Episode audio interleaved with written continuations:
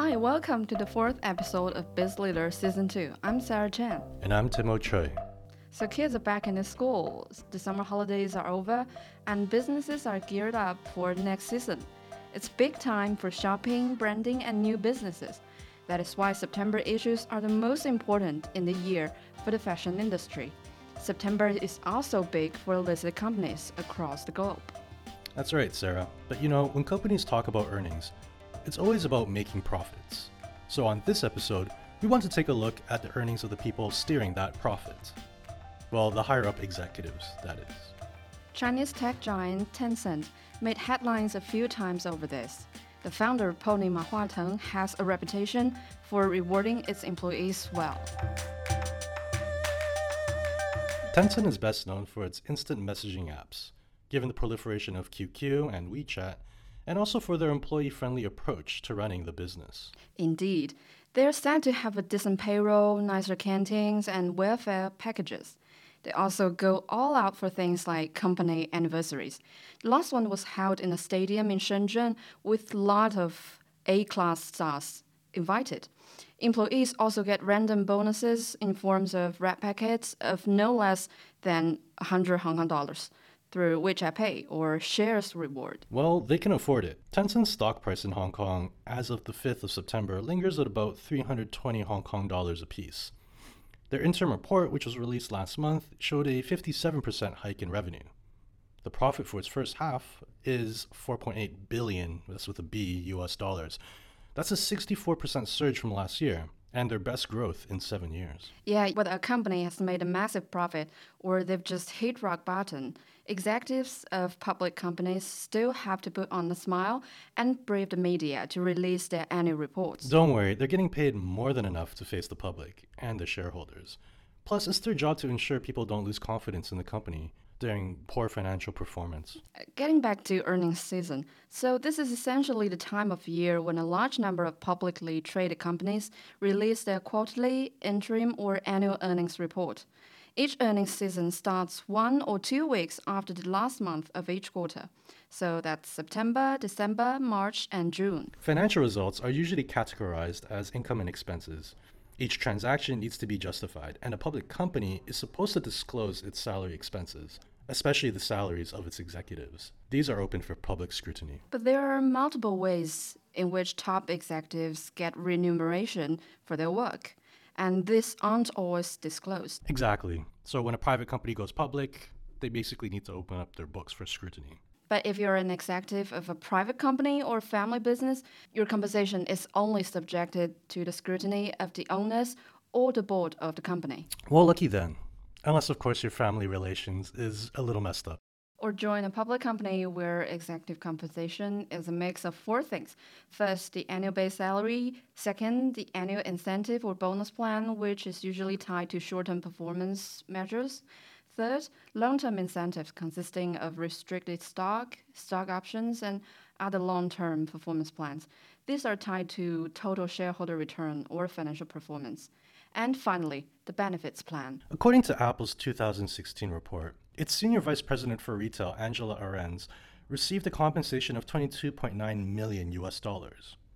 That's a pretty large amount, but it was surpassed by an unidentified senior executive at Tencent who got a whopping 39 million US dollars last year. But Apple also provides incentives like stock reward to its senior executives.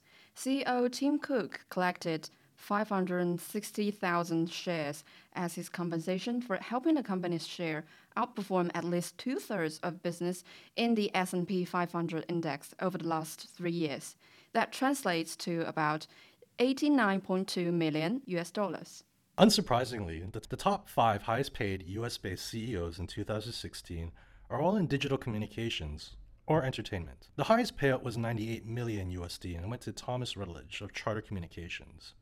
If you're wondering why they make so much more than the tech guys, it's because CEOs like Mark Zuckerberg and Elon Musk have joined the $1 salary club. This means they get paid just $1 as their salary, and that the real takeaway is from stocks and shares. And that's still enough to put them on the list of the, of the richest people. According to a Washington Post report back in the 1950s, the ratio between chief executive remuneration and that of a regular worker was 20 to 1. Well, today, in Fortune 500 companies, that ratio has blown up to about 200 to 1.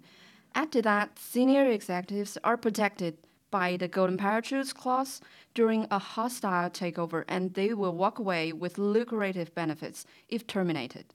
There have been some updated figures, um, and according to the Economic Policy Institute for 2016, that figure has now risen to 271 times the average worker.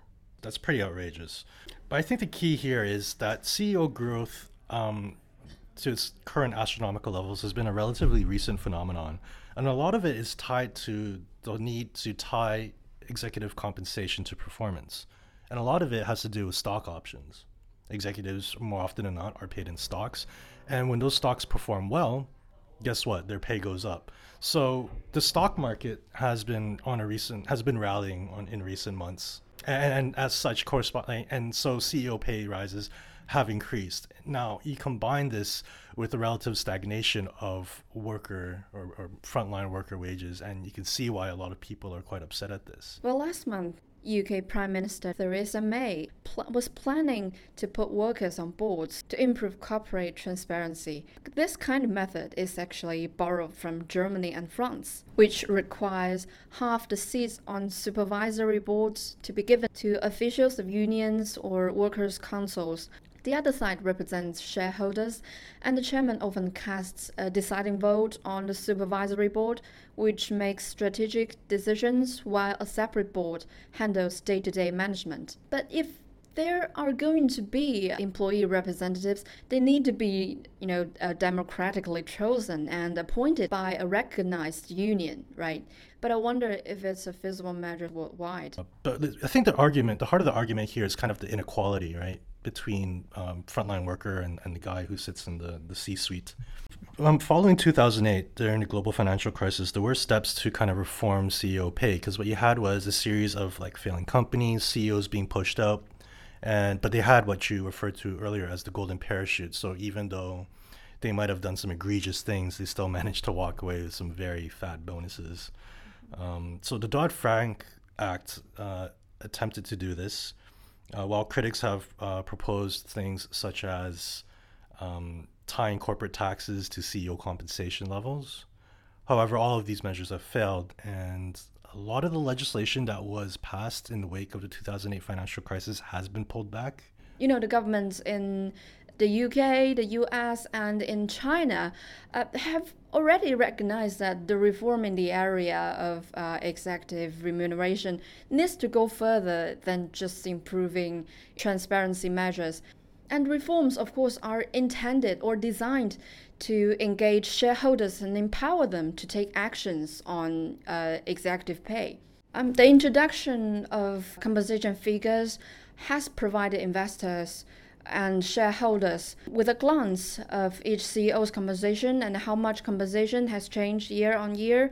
But from the past experience, that the sole measure of you know the uh, disclose of CEO compensation without explanatory, without further explanation of the disclosure will create misleading figure. So it is critical that investors and shareholders and also workers understand that the single figure reflects only a range of estimates. Let's let's talk about how CEO pay scales are set. Like you mentioned before that um, CEOs don't necessarily set their own pay scales, which is a good thing.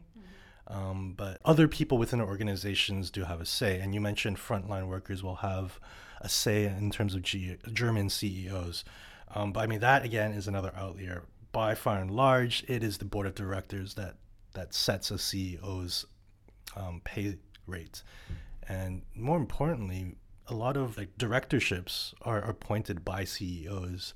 So you can see there's kind of a conflict of interest here, or some back scratching, as it were. Like we will give you a good package, and you will in turn reappoint me to the board. But I mean, there are some very good reasons, or at least there are some reasons that uh, CEOs or other people who believe that they're adequately compensated.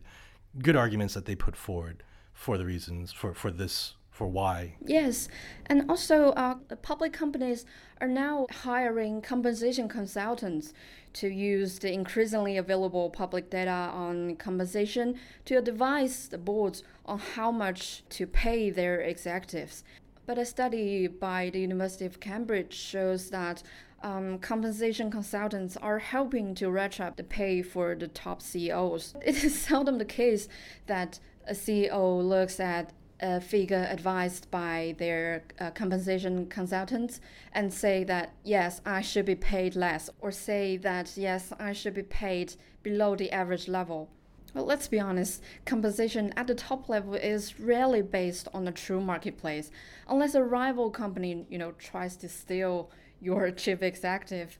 So it is hard to determine exactly uh, what they should be paid. Most employers seeks to hire people at the lowest possible cost while still paying them enough to do the best job possible and to keep them from leaving. So it's a delicate balance. Yes. But I think most companies seeks to maximize whatever money they vote toward compensation for both CEOs and uh, workers. But there are arguments for why CEOs deserve to get paid as much as they do. The world of business is very interconnected. Um, everybody knows who the superstars is, and there is this superstar effect on CEOs. So there is uh, pressures to to compensate CEOs very well to do well, and also to attract the right kind of talent and, and branding. And I mean, when you're a CEO, your name is your brand. I mean, Jack Welch and GM is kind of the perfect example of like a good CEO turning around an old company, a huge company, and doing very well.